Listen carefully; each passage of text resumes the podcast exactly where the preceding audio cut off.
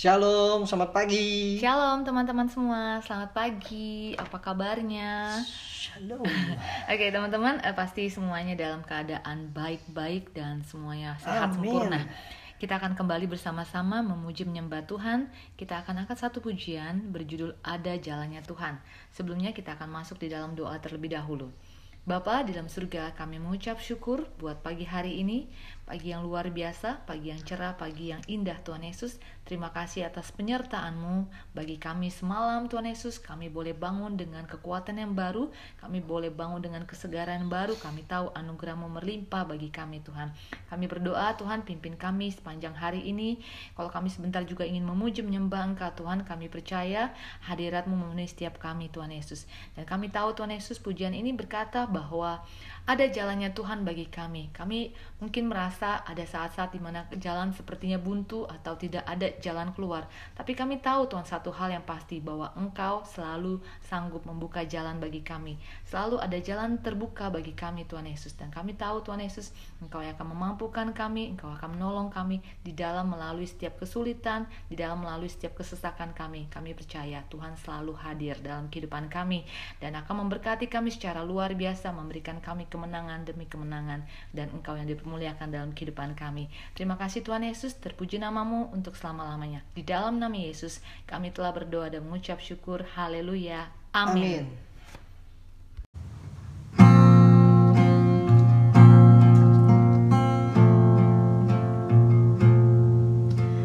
Kau selalu ajaib bagiku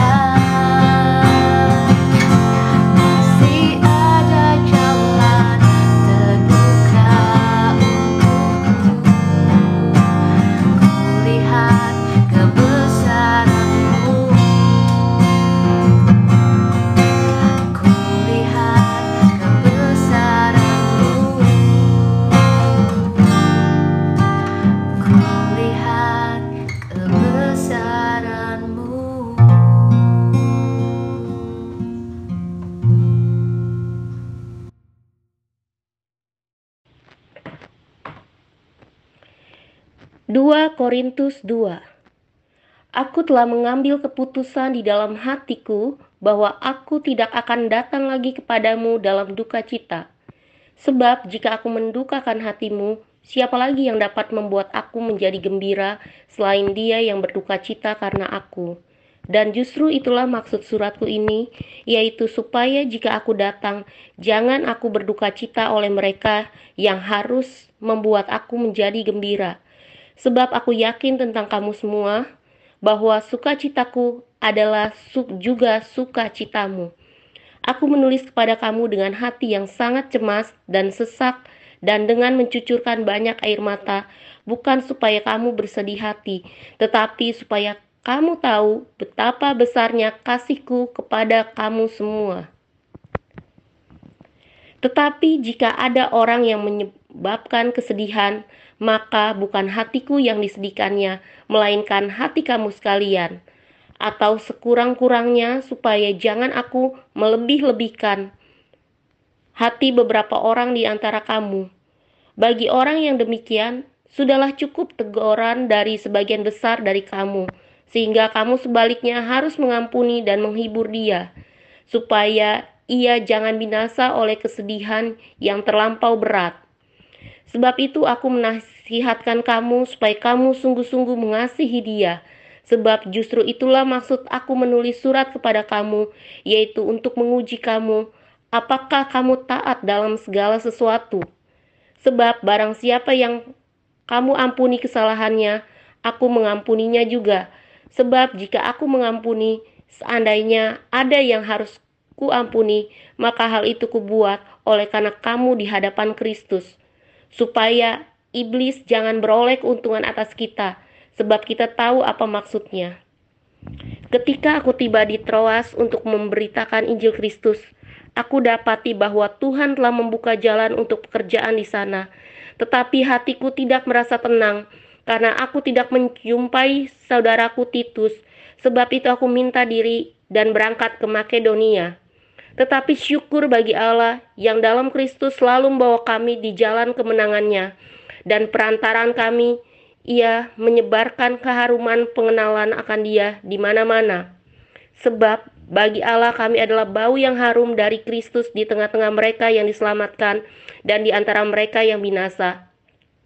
Bagi yang terakhir kami adalah bau kematian yang mematikan dan bagi yang pertama bau kehidupan yang menghidupkan. Tetapi siapakah yang sanggup menunaikan tugas yang demikian?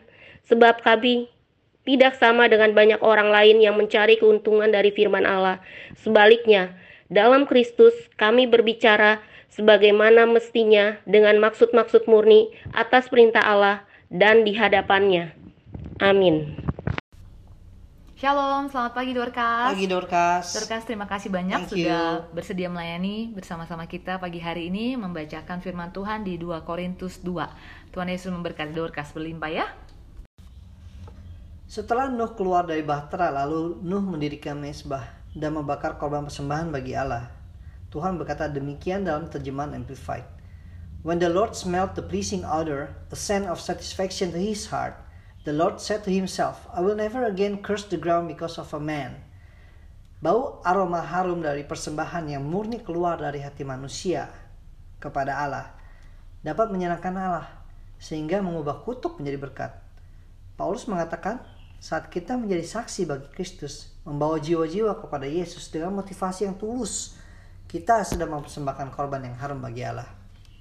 Ada hal yang menarik dari ayat yang kelima dari 2 Korintus 2 ini. Perihal mengampuni. Kalau kita baca terjemahan Amplified, bunyinya seperti ini. But if someone, the one among you who committed incest, has caused all this grief and pain, he has caused it not to me, but in some measure, not to put it too severely. He has distressed all of you.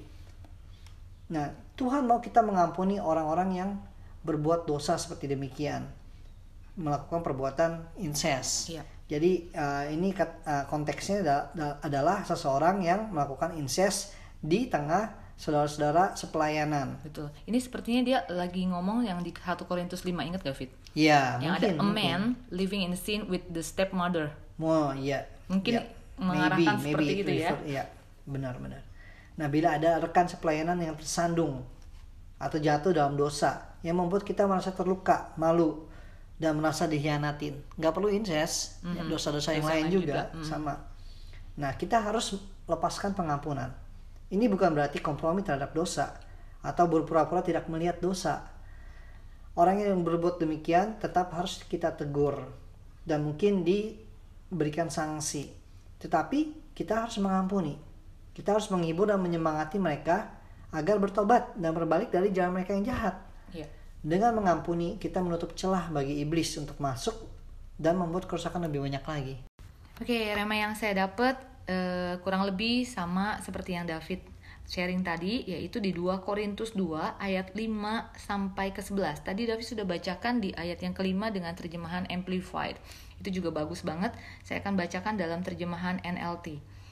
I'm not overstating it when I say that the man who caused all the trouble hurt all of you more than he hurt me. Most of you opposed him, and that was punishment enough. Now, however, it is time to forgive and comfort him. Otherwise, he may be overcome by discouragement. So, I urge you now to reaffirm your love for him. I wrote to you as I did to test you and see if you would fully comply with my instructions. When you forgive this man, I forgive him too. And when I forgive whatever needs to be forgiven, I do so with Christ's authority for your benefit, so that Satan will not outsmart us, for we are familiar with his evil sins. Oke, sekali lagi di sini Paulus bicara tentang pengampunan di ayat-ayat ini ya. Tadi ada seseorang laki-laki penyebab masalah yang melukai atau menyakiti mereka semua. Dan semuanya menentang perbuatan laki-laki tersebut yang tadi sudah disebutkan incest ya. Dan cukuplah penghukuman terhadapnya. Nah, Paulus ingatkan sekarang waktunya untuk mengampuni dan menghiburnya supaya dia tidak putus asa atau kecewa. Oke teman-teman, kita tahu bahwa jika ada orang yang melanggar ketetapan Tuhan atau berdosa, memang gereja perlu mendisiplinkan mereka supaya mereka sadar dan bertobat. Namun ini yang harus kita perhatikan bahwa yang pertama, kita tidak boleh toleransi terhadap dosa. Ya, Ya, Jangan lembek Betul. atau lunak ketika ada jemaat atau teman kita yang berdosa. Kita memang perlu menegurnya, tetapi kita perlu menegurnya dengan kasih supaya mereka bertobat. Yang kedua, kita tidak boleh terlalu keras juga terhadap orang yang berdosa tersebut sehingga kita menghakimi bahkan kita nggak mau mengampuninya. Paulus ingatkan kita di sini, jangan sampai setan menggunakan kesempatan ini untuk mengelabui kita supaya kita tergoda untuk menghakimi atau tidak mau mengampuni sehingga orang berdosa tersebut mengalami atau kepahitan. mungkin ada kepahitan ya. Iya, mengalami kepahitan dan bahkan mungkin bisa meninggalkan gereja. Iya, iya. Oke. Jadi nasihat Paulus di sini bagi kita semua terhadap orang-orang yang seperti ini yang harus kita lakukan adalah yang pertama, forgive and comfort him. Ampuni, berikan pengampunan dan Ya. berikan penghiburan kepadanya. Kita nggak benci terhadap orangnya, tetapi terhadap dosa yang dia perbuat. Betul sekali. Jadi yang kita harus lakukan adalah memberikan pengampunan dan penghiburan, bahkan tadi yang seperti David bilang, menyemangati dia supaya orang tersebut dipulihkan. We have to make sure that we restore him, not to destroy him. Ya. Oke. Um, yang kedua, reaffirm your love for him. Kita perlu meneguhkan atau menguatkan kembali kasihmu kepada dia. Kalau misalnya dikatakan reaffirm your love, berarti sebelumnya kita udah pernah love him. Ya. Ya tadi David bilang, ya mungkin ini emang orang-orang yang kita kasih, orang-orang yang dekat dengan kita. Kita memang sudah mengasihi dia sebelumnya. Dan yang harus kita lakukan, kalau meskipun mereka berdosa, kita harus tetap reaffirm our love. Ya. Kita harus tetap meneguhkan dan menguatkan kembali kasih kita kepada mereka. Jangan sampai kasih kita berkurang kepada mereka karena perbuatan dosa yang mereka lakukan. Justru kita harus lebih mengasihi mereka supaya mereka sadar Amin. dan mereka bertobat. Oke, yang ketiga, don't let Satan outsmart us. Jangan biarkan setan mengakali kita atau mengelabui kita. Kita tahu cara kerja iblis ya. Ya. Jadi kita harus hati-hati dengan tipu muslihat iblis. Jangan sampai kita dikelabui dengan kebohongan-kebohongannya untuk memecah belah kita atau untuk menghancurkan gereja atau umat Tuhan. Oke teman-teman, sekian hari ini. Em, Tuhan Yesus memberkati kita semua. Semoga firman Tuhan terus meneguhkan kita, menguatkan kita, dan memberikan kita kemenangan. Haleluya. Sampai Amin. ketemu besok teman-teman. Ya, God bless God you. bless you.